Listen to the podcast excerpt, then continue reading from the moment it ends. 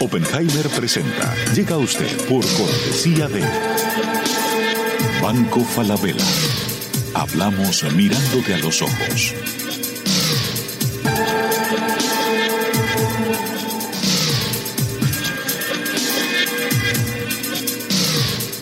Jingle, líderes en administración integral de capital humano.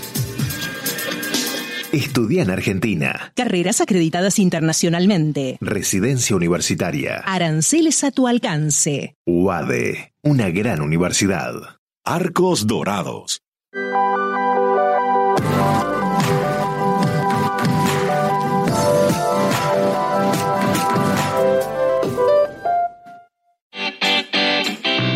Ingresa en lacaja.com.ar, asegura tu auto y llévate un 15% de descuento por medio año. La caja, así de simple. ¿Sabías que según un estudio de la Universidad de Oxford, casi la mitad de los trabajos actuales podrían dejar de existir en 10 años? La inteligencia artificial llegó para quedarse. ¿Cómo te va a afectar la automatización? ¿Cuáles son los trabajos del futuro? Andrés Oppenheimer te lo cuenta en su nuevo libro, Sálvese quien pueda. Y no te quedes atrás. Encuéntralo en librerías.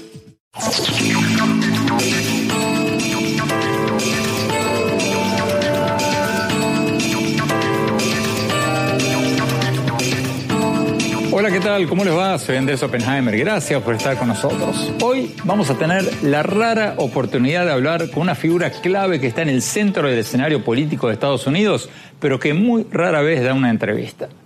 Me refiero al director, o como se dice en Estados Unidos, el editor ejecutivo del Washington Post, Marty Baron.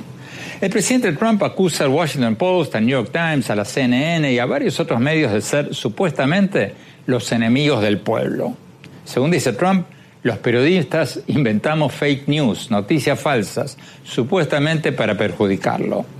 Y en numerosas ocasiones ha denunciado a estos y otros medios y a sus periodistas por su nombre, diciendo que somos sus opositores políticos y que queremos tumbarlo mediante supuestas cacerías de brujas.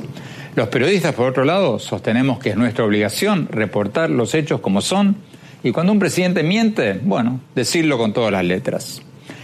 ¿Quién está ganando esta batalla? Trump tiene el megáfono de la presidencia de la Casa Blanca desde donde acusa a los periodistas casi todos los días. Pero los responsables de los grandes medios de comunicación raramente salen a contestarle. Prefieren que sus reportajes y sus fotografías y sus videos hablen por sí solos. Y según el Washington Post, que lleva un conteo diario de las afirmaciones no sustentadas de Trump, el presidente ya lleva más de 13.000 afirmaciones falsas o infundadas desde que asumió el poder. Escucharon bien, más de 13.000. Hoy le vamos a preguntar sobre todo esto y mucho más al director del diario Washington Post, que este es un personaje legendario. Saltó a la fama cuando la película Spotlight, conocida en español como En Primera Plana, ganó el Oscar a la mejor película en el 2016. Su personaje central era precisamente Marty Baron. Estaba basado en la figura de Marty Baron cuando era periodista del Boston Globe y cuenta la historia de la investigación que dirigió en ese periódico sobre los abusos sexuales de los sacerdotes católicos en las iglesias de Boston. Aunque antes del Boston Globe, Marty Baron había sido el director del Miami Herald, donde tuve el privilegio de trabajar con él, para él, durante varios años. Vamos a preguntarle sobre Trump, sobre la independencia de los medios en la era de los populismos, sobre el auge de las noticias falsas, sobre las redes sociales y varios otros temas. Y más tarde en el programa vamos a cambiar de tema. Vamos a hablar con uno de los más grandes artistas plásticos mexicanos, Sergio Hernández. Son obras de gran formato sobre el tema, eh, es el tema que nos preocupa a muchos artistas, que es esta destrucción de la naturaleza en el mundo y este salvajismo de explotación en todas las selvas y en todo lo, el agua, ¿no? Entonces eh, he tomado como tema la selva y principalmente es el tema de caminando por la selva.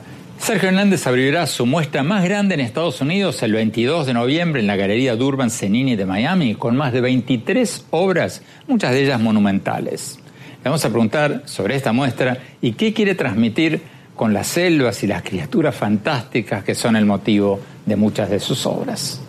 Bueno, vamos directamente a la entrevista con el director, con el director ejecutivo, editor ejecutivo del Washington Post, Marty Barron. Veamos.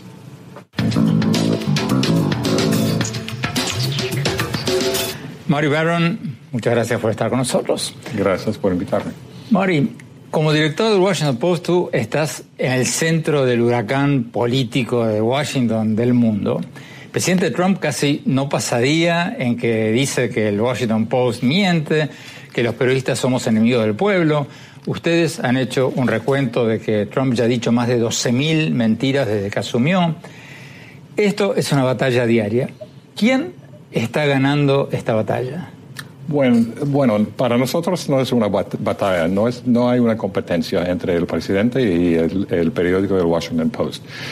Uh, el primer día después de su toma, toma de posesión, uh, el presidente fue a la agencia de, la CIA y él les dijo a los agentes que él estaba en guerra con los medios.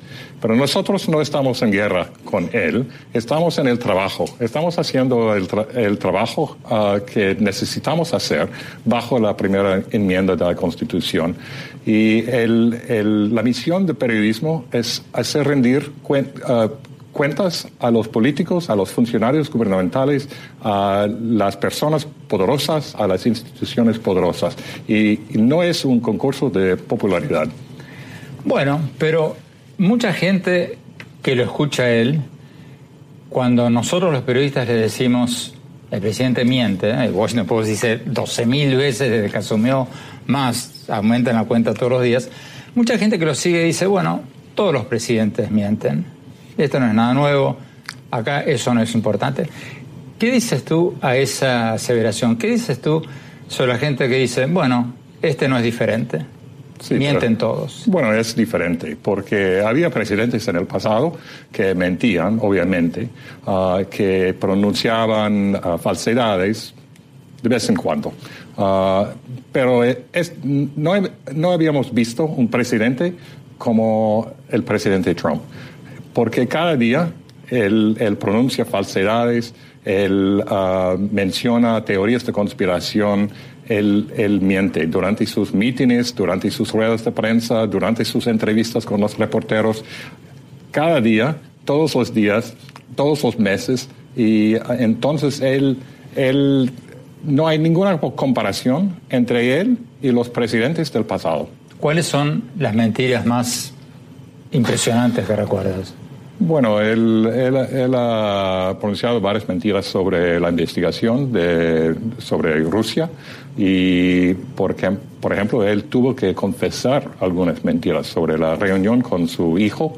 Él, él dijo que no había escrito Uh, eh, la declaración de su hijo. Después de que se reunió en la Torre Trump sí, con los emisarios sí, rusos. Tuve, tuvo que confesar que había escrito la declaración uh, a nombre de su hijo. Sí. ¿Cómo llegaron ustedes a esa cifra de 12.000 mentiras? ¿Ustedes tienen una persona o un grupo de personas que se dedican a poner una crucecita a cada mentira? ¿Cómo, ¿Cómo, funciona eso? Casi. Uh, hay un equipo de tres personas. Y ellos hacen el, el, el, el, cuento de eso y ellos hacen la investigación de sus aseveraciones.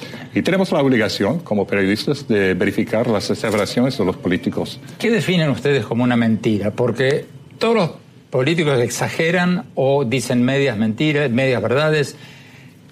¿Cómo se define, cómo definen ustedes una mentira para incluirla en ese número de 12.000 que crece todos bueno, los días? por lo general hablamos de las, uh, uh, las falsedades uh, o las declaraciones engañosas. no hablamos de las mentiras. Para, para una mentira, él tiene que saber que, de, que lo que está diciendo es falso. ¿Y él sabe o Debe se ser, no convence sé. a sí mismo? No, no puedo descifrar su, su mente. No, es, es, es bien difícil. ¿Qué tenemos que hacer los periodistas cuando, y esto no va solo para Trump, sino para cualquier presidente, cuando un presidente miente? El otro día hubo un caso muy controversial aquí en Estados Unidos que una presentadora de MSNBC, mientras el presidente estaba hablando, interrumpió la transmisión y dijo, eso es una mentira. ¿Está bien o mal eso? Bueno, tenemos uh, dos obligaciones. Tenemos la obligación de enterar al público de lo que dicen los políticos, pero ten tenemos que ir más allá de eso. Tenemos que verificar la información de los políticos, la, las aseveraciones de los políticos. Tenemos que decir la verdad. Tenemos que verificar lo que, dicen, lo que digan los políticos. ¿Está cambiando el rol nuestro de los periodistas? Porque cuando tú eras mi jefe en el Miami Herald hace varios años, fue, cuando, un, fue un placer. Más todavía, un honor más que un placer. Pero en, en esa época, y cuando nosotros estudiamos en la escuela de periodismo, se suponía que teníamos que ser neutrales, se suponía que teníamos que ser objetivos, se suponía que no teníamos que opinar. Ahora, hoy, el Washington Post tiene en su logo el, el lema, la democracia, ¿cómo es? Eh, muere en la oscuridad. Muere en la oscuridad, como diciendo sí. que es el deber del periódico defender la democracia. Sí. Que es una postura política. No, es, no es, es no una es. postura política. Bueno, sí. hay, hay, una gran diferencia, hay una gran brecha entre un prejuicio y un principio. Eh, el lema significa nuestro principio, el principio y el propósito central de periodismo. El, el propósito central de periodismo es hacer rendir cuentas a, los políticos, a los funcionarios gubernamentales, a las instituciones poderosas y, y las personas poderosas.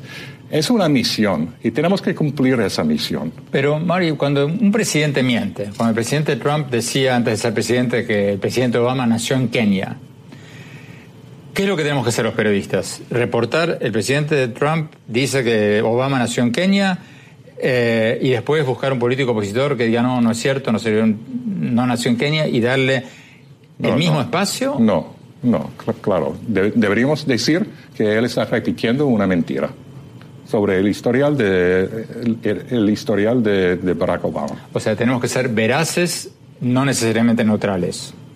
Verdad, verdad, sí. Sí, tenemos que, tenemos que decir la verdad, tenemos que encontrar la verdad. Es el, el propósito central de, de, periodismo, encontrar los hechos. Tenemos que ir a un corte. Cuando volvamos, vamos a ver lo que nos dijo el director del Washington Post cuando le preguntamos si cree que Trump va a ser sometido a un juicio político. No se vayan, ya volvemos.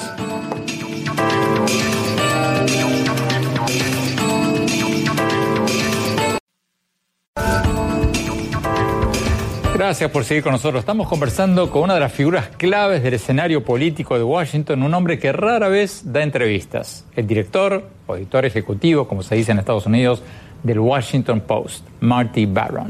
Sigamos viendo la entrevista.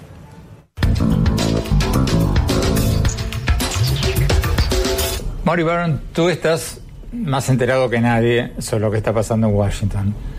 ¿Tú crees que este procedimiento de juicio político de Trump, ¿tú crees que los demócratas van a terminar haciéndole un juicio político? No sé, uh, no soy comentarista sobre, sobre la política. Pero ¿cuál es uh, vamos a ver, porque la situación puede cambiar. Obviamente eh, eh, el presidente tiene el, el, control del Partido Republicano y él tiene el apoyo de la gran mayoría de los republicanos y no hay ninguna evidencia que va a perder ese, ese apoyo. Sin embargo, depende de lo que descubren los investigadores. Pero le conviene a los demócratas seguir adelante sabiendo que para que un juicio político sea exitoso tienen que tener dos tercios del Senado y no lo van a tener porque el Senado está en manos de los republicanos? Bueno, es su juicio, es su... Uh, ellos piensan que hay un, es, es, un asunto importante, es un asunto de la Constitución. Pero en el ambiente de Washington, eh, tú ves que el, la rivalidad, la grieta, el, la falta de comunicación entre ambos partidos eh, está creciendo, se está ahondando? Sí, claro, está o... creciendo, está creciendo, sí, está creciendo. Vivimos en, en, una sociedad polarizada, obviamente, y eso no está cambiando, está empeorando. Uh, no solamente en Washington, entre los políticos, pero en la sociedad, en, en, el, en el país entero. ¿A qué lo atribuyes eso? Bueno, ¿Lo atribuyes a Trump, a las redes sociales, a, a qué? Varias cosas. Yo supongo que el, sistema de información ha cambiado mucho. Uh, muchas personas, obviamente, personas pueden recibir la información que quieren recibir. Uh, pueden ir a varios sitios, sitios de Internet que refuerzan sus preexistentes puntos de vista y entonces es, muy, es un ambiente muy polarizante. Pues estamos viviendo en burbujas que se retroalimentan independientemente. Sí, claro no quieren recibir información que contra, contradiga su, su, uh, su, punto de vista. ¿Y qué hace un medio de prensa como, como el Washington Post? ¿Habla a un sector del público solo o trata de hablarle a los que piensan diferente? Bueno, pensamos que somos un medio independiente, que no tomamos partido, que no somos uh, miembros de ningún partido, no somos uh, seguidores de ninguna ideología en las columnas de noticias. Hay una muralla entre el, departamento de noticias y el departamento de opinión. No tengo nada que ver con el departamento de opinión. ¿Tú? Ellos tienen, sí, yo. Ellos tienen sus propias opiniones y tienen el derecho a sus propias opiniones. A veces estoy de acuerdo con las opiniones, a veces estoy, no estoy de acuerdo con esas opiniones, pero eso no me importa. Lo que me importa es la, eh, cobertura de las noticias y eh, la independencia de la redacción en eh, el Washington Post.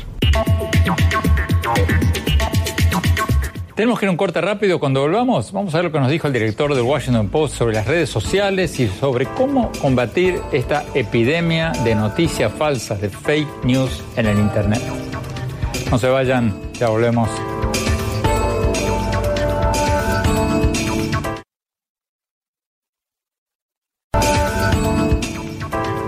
Gracias por seguir con nosotros. Estamos conversando con una de las figuras claves del escenario político de Washington, un hombre que rara vez da entrevistas, el director o editor ejecutivo, como se dice en Estados Unidos, del Washington Post, Marty Barron. Sigamos viendo la entrevista.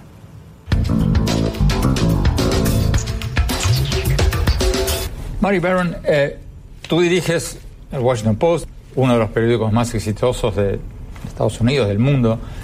Eh, según un, estudio reciente del Pew Research Center, eh, la circulación de los periódicos ha llegado a su punto más bajo desde 1940, a pesar del crecimiento de la población. ¿Cuál es el futuro de los periódicos?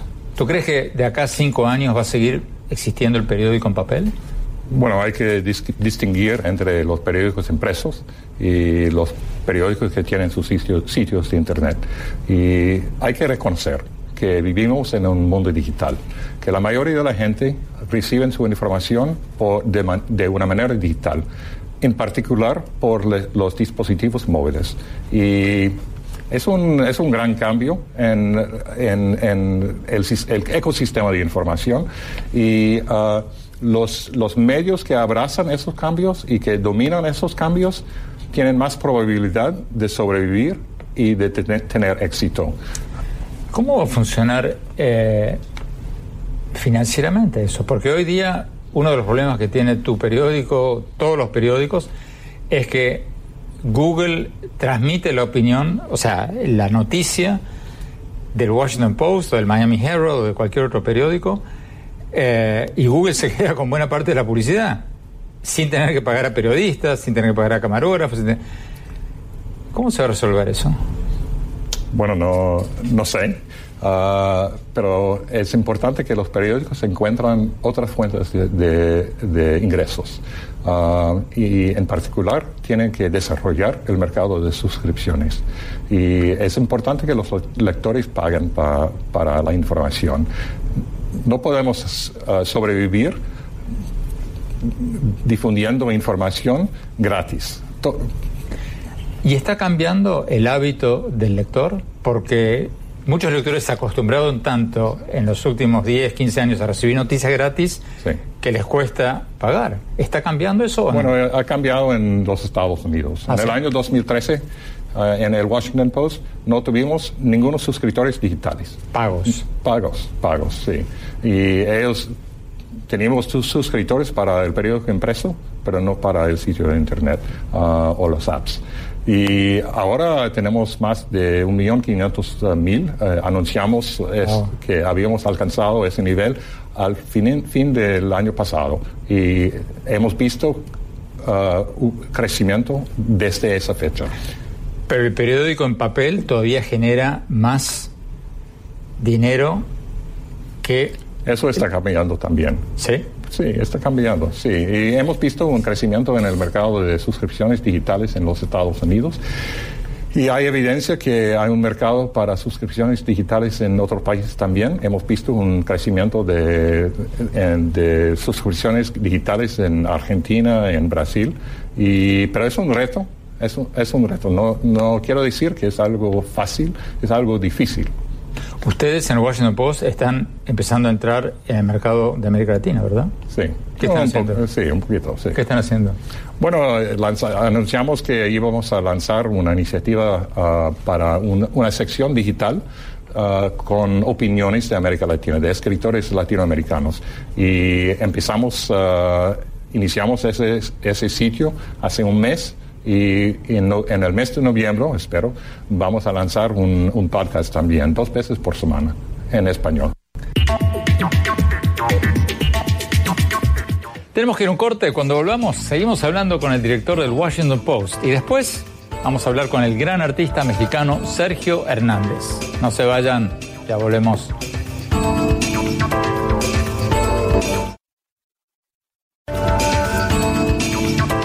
Gracias por seguir con nosotros. Estamos hablando con una de las figuras claves del escenario político de Washington, un hombre que rara vez da entrevistas, el director del Washington Post, Marty Barron.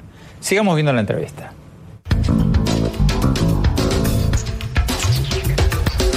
En América Latina, en muchos países existe la noción de que Washington, el gobierno de Estados Unidos, la prensa de Estados Unidos está pendiente de cada país de América Latina. Y sin embargo, quienes vivimos aquí vemos con preocupación, con tristeza, que es todo lo contrario. O sea, uno prende los canales de televisión que ven la gran mayoría de los estadounidenses y a veces pasan semanas sin ni una noticia ni siquiera de Venezuela, la crisis humanitaria más grande de la región, una de las crisis de migración más grandes del mundo, o la crisis en estos momentos más grande del mundo. ¿Por qué hay tan pocas noticias de América Latina?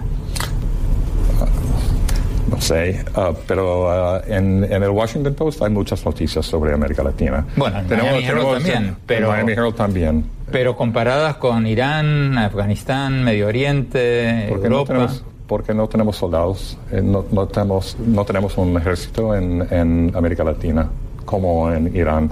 No hay tanto peligro uh, a los soldados estadounidenses. Y hay más conflictos allá y parece que esos, los conflictos en el Medio Oeste afectan más a, los Estados Unidos. Entonces, los, la mayoría de los estadounidenses pueden distanciarse de lo que está pasando en, América Latina. Y ellos piensan, muchas personas piensan solamente del narcotráfico, de la inmigración y quizás de la pobreza en América Latina, pero no, no saben mucho de la región. Deben saber más de la región por, porque América Latina ha tenido un gran efecto sobre la cultura de los Estados Unidos uh, y la política de los Estados Unidos también.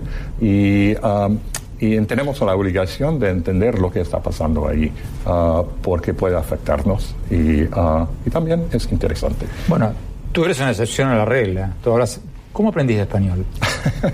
Uh, lo empecé a estudiar cuando yo trabajaba en Los Ángeles, en los años 90, cuando yo era periodista ahí para Los Angeles Times. Había visto la ola de inmigración en Miami cuando empecé mi carrera aquí en el año 76 y uh, cuando me mudé a Los Ángeles uh, veía la, la, ola de inmigración y, y estaba pensando en el que que el español se había convertido en el segundo idioma del país. Entonces yo pensaba que sería una, buena idea uh, aprender el idioma y tener la capacidad de entender lo que está pasando en cada rincón de la comunidad y del país. Y, y yo quería tener la capacidad de, de, ver las noticias en la televisión o escuchar las noticias en las emisoras de radio y tener una conversación, comunicarme con la gente en la calle. ¿Cómo ves la prensa en América Latina comparada con la de Estados Unidos? Bueno, no soy experto en ese tema, pero yo supongo que parece que hay muchas personas en América Latina que albergan sospechas sobre la independencia de la prensa y, y es una sospecha aquí en los Estados Unidos también, uh, pero hay muchas, uh, parece que hay muchas personas en América Latina que albergan sospechas sobre la independencia y um, obviamente ellos uh, sienten mucha presión del gobierno, por ejemplo, en México, debido a AMLO y en otros países también, en Brasil y otros países. Entonces, yo creo que es importante que ellos tienen que encontrar su propio camino y uh, no puedo aconsejarlos. ¿Qué respondes a la gente en América Latina que dicen que eso pasa en todos lados, incluso en Estados Unidos? ¿Qué, ¿Cómo? ¿Qué, ¿Qué, le respondes a la gente en América Latina que dicen que lo mismo ocurre en Estados Unidos y que dudan, por ejemplo, que tu periódico sea independiente? Sí. ¿Cuán independientes son? Bueno, hay, somos completamente independientes. Sí, hemos hecho investigaciones sobre los demócratas también y sobre y hacemos investigaciones sobre de, los republicanos y de cualquier persona. No, no nos importa el, el, partido, no nos importa la ideología de, de, de nuestros blancos de investigación. Uh, entonces mantenemos la independencia, una independencia completa. Uh, sin embargo, sí, es, la, es, verdad que hay muchas personas que sospechan, uh, uh, que albergan sospechas sobre nuestra independencia. Sí, claro. ¿Qué les dices a quienes te dicen, bueno, pero el dueño del Washington Post es Jeff Bezos, el dueño de Amazon, sí. la compañía más poderosa de Estados Unidos? Eh, si el gobierno le pide algo a Jeff Bezos, el fundador de Amazon, Jeff Bezos levanta el teléfono y llama al Washington Post, mm. te llama a ti y dice, Marty Byrne, bájale el tono a esta sí, noticia. Nunca, nunca ha pasado, nunca. Uh, obviamente el presidente está tratando de llevar presión contra Jeff Bezos, el propietario del Washington Post, y él ha amenazado a, a, Bezos uh, varias veces de Jeff varias Bezos maneras. Nunca, nunca, te llamó nunca, o te nunca, dijo? nunca me ha llamado sobre, sobre la presión del presidente, nunca se ha metido en la cobertura de, del Washington Post, nunca ha, ha recomendado una historia, uh, nunca ha, ha, ha suprimido una, un, una historia, nunca ha criticado una historia, nunca se mete en, la, la, en el periodismo del Washington Post. Él quiere que tengamos nuestra independencia. Muchos... Él cree en la, en la misión del periodismo. Bueno, eso te iba a preguntar, porque muchos, mucha gente que nos estará viendo debe estar pensando, entonces, ¿para qué compró el Washington Post? Bueno, yo creo que él, uh, él, yo creo que él estaba interesado en crear un modelo sostenible para el periodismo. Yo creo que él creía en la misión del periodismo en una democracia, uh, que para él fue un reto, uh, un reto.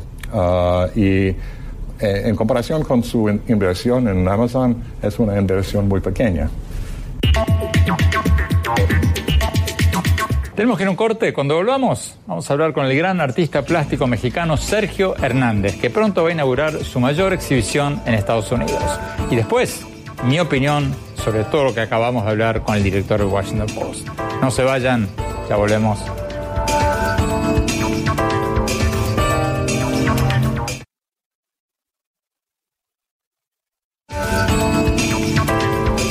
Gracias por seguir con nosotros. Sergio Hernández es uno de los artistas plásticos más conocidos de México. Sus obras están en varios museos y ahora está por inaugurar el 22 de noviembre su mayor muestra de los últimos 20 años en Estados Unidos. Va a ser una muestra de 23 obras, muchas de ellas monumentales, en la Galería de Urban Cenini de Miami. Hablamos con él hace pocas horas. Veamos lo que nos dijo. Sergio Hernández, muchas gracias por estar con nosotros. Hacía como 20 años que no hacías una gran muestra en Estados Unidos y la que vas a inaugurar ahora, el 22 de noviembre, es la más grande que has hecho en este país. Tú has exhibido muchas veces en Europa y estás en varios museos. ¿Por qué no habías hecho una muestra durante tanto tiempo en Estados Unidos? Bueno, sí, es una... Es algo que ni yo mismo me, me lo he explicado, pero lo que ha sucedido es que yo aquí en México me va muy bien. Estoy muy arropado con mi obra aquí, eh, reconocido, y he tenido invitaciones más bien en Europa, de muchas exposiciones, pero en Estados Unidos eh, no había yo como incursionado, pero ahora eh, siento esa necesidad de incursionar en, en Estados Unidos. Las 23 obras que vas a presentar el 22 de noviembre en la Galería Durban Cenini de Miami tienen muchos de los temas que aparecen en toda tu obra, sobre todo las selvas. Cuéntanos un poco de esta muestra. Son obras de gran formato sobre el tema, eh, es el tema que nos preocupa a muchos artistas, que es esta destrucción de la naturaleza en el mundo y este salvajismo de explotación en todas las selvas y en todo lo, el agua, ¿no? Que Entonces eh, he tomado como tema la selva y principalmente es el tema de caminando por la selva son eh, historias literarias que se reflejan en los colores verdes en estos formatos grandes que voy a exponer en la exposición de Cenini la Galería de Cenini. ¿Por qué hay tantos insectos y tantas ballenas en tus obras? Esas criaturas fantásticas que aparecen en tus obras, ¿qué son? Bueno, en, el caso de temas de mar, este, están inspirados en Álvaro Mutis, en eh, la, ballena de la Moby Dick, y en cuanto a los insectos, tienen que ver con películas ¿no? del neorrealismo italiano y, en donde aparece, bueno, lo alemán, el expresionismo alemán, que todos estos personajes, fenómenos, son como pequeños insectos, pequeños este, animales que deambulan por el cuarto. Entonces es una, sobre todo son imágenes reveladoras en cuanto a los sueños, la parte lúdica de mis sueños, de mis imágenes inconscientes, que son pues la familia pero finalmente es una forma de expresión que encontramos en Oaxaca, pues comemos chapulines todos los días. Muchas de las obras que vas a presentar en esta muestra en Miami son gigantescas y en azules y rojos muy vivos. Antes solías pintar más en tonos marrones y negros, más lúgubres. Esos rojos de tus nuevas obras son rojos de alegría, de, optimismo o son rojos de sangre. Eh, de las dos cosas, pero sobre todo, eh, básicamente es la experiencia de, la colocación del color al modo renacentista, que es una forma de transparencias muy delgadas de colores partiendo del fondo de blanco de plomo y posteriormente estas capas con la reflexión de la luz se van haciendo luminosas son capas y capas de diferentes rojos cadmios, eh, incluso hay cuadros de grana cochinilla de, que, se realizarían de crimson que es un insecto que vive en los nopales, que eh, se trabajó en la época precolombina en los textiles y que es muy permanente esos rojos, pero ese rojo se logra a través de puras transparencias y igual que los azules de lápiz lazuli, que es el color renacentista y que es un color que vale más que el oro, el kilo de, de la ha de andar sobre 70 mil dólares. Estos colores ya no se usan, pero todavía se encuentran en el mercado y yo he querido experimentarlos y he trabajado estas obras de gran formato con cobaltos, con azul de Prusia, y, pero todo a modo de transparencia. Entonces, todo esto eh, tiene que ver en los rojos y en los azules tiene que ver con el mar, con la naturaleza, que estos mares están llenos de basura. Y entonces me llama mucho la atención ver eh, en el mar eh, ya pescados que comen plástico. Entonces, he tratado de hacer algo poético a través de este drama de nuestro planeta. Tenemos que ir a un corte. Cuando hablamos, mi opinión sobre lo que nos dijo el director del Washington Post, Marty Baron, en el programa de hoy. No se vayan, ya volvemos.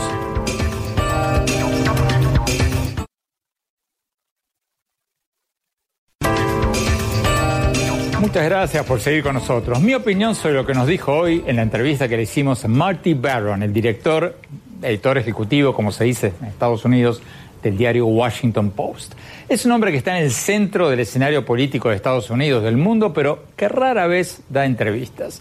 Como les contaba al principio del programa, Marty Baron fue mi jefe durante varios años en el Miami Herald.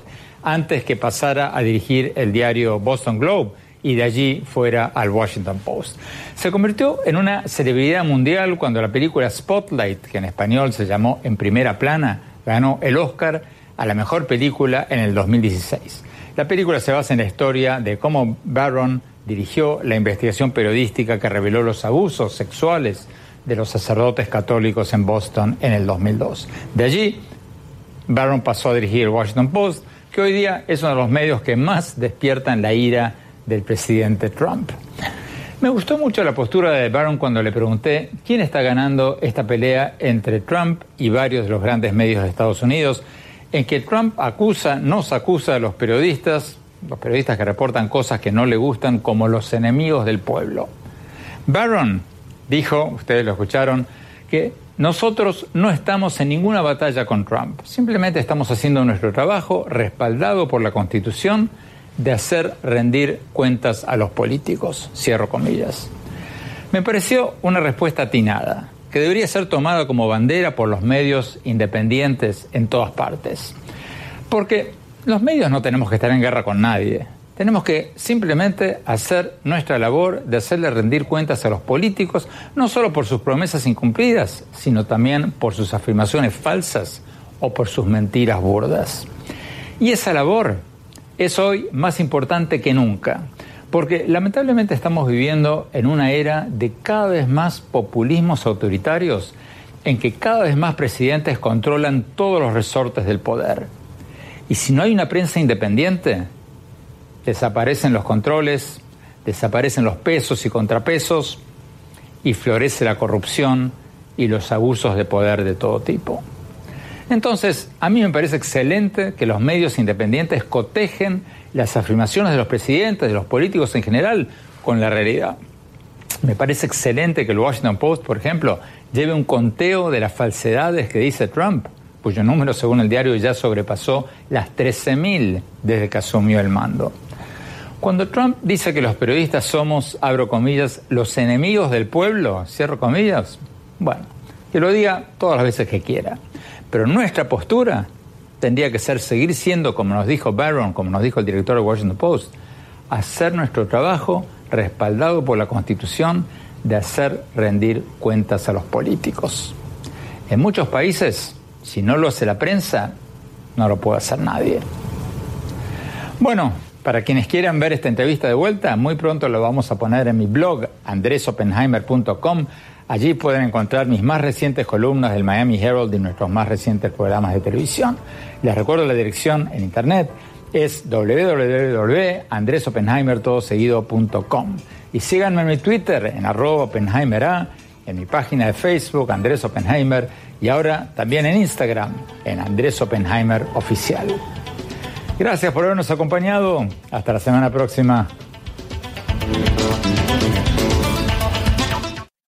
Oppenheimer presenta. Llega usted por cortesía de Banco Falabella. Hablamos mirándote a los ojos.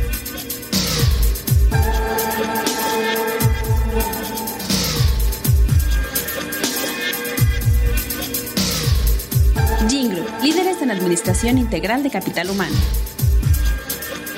Estudia en Argentina. Carreras acreditadas internacionalmente. Residencia universitaria. Aranceles a tu alcance. UADE, una gran universidad. Arcos Dorados.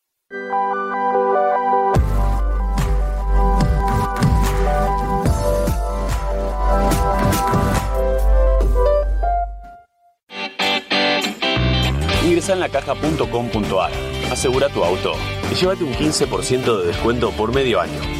La caja, así de simple. ¿Sabías que según un estudio de la Universidad de Oxford, casi la mitad de los trabajos actuales podrían dejar de existir en 10 años? La inteligencia artificial llegó para quedarse. ¿Cómo te va a afectar la automatización?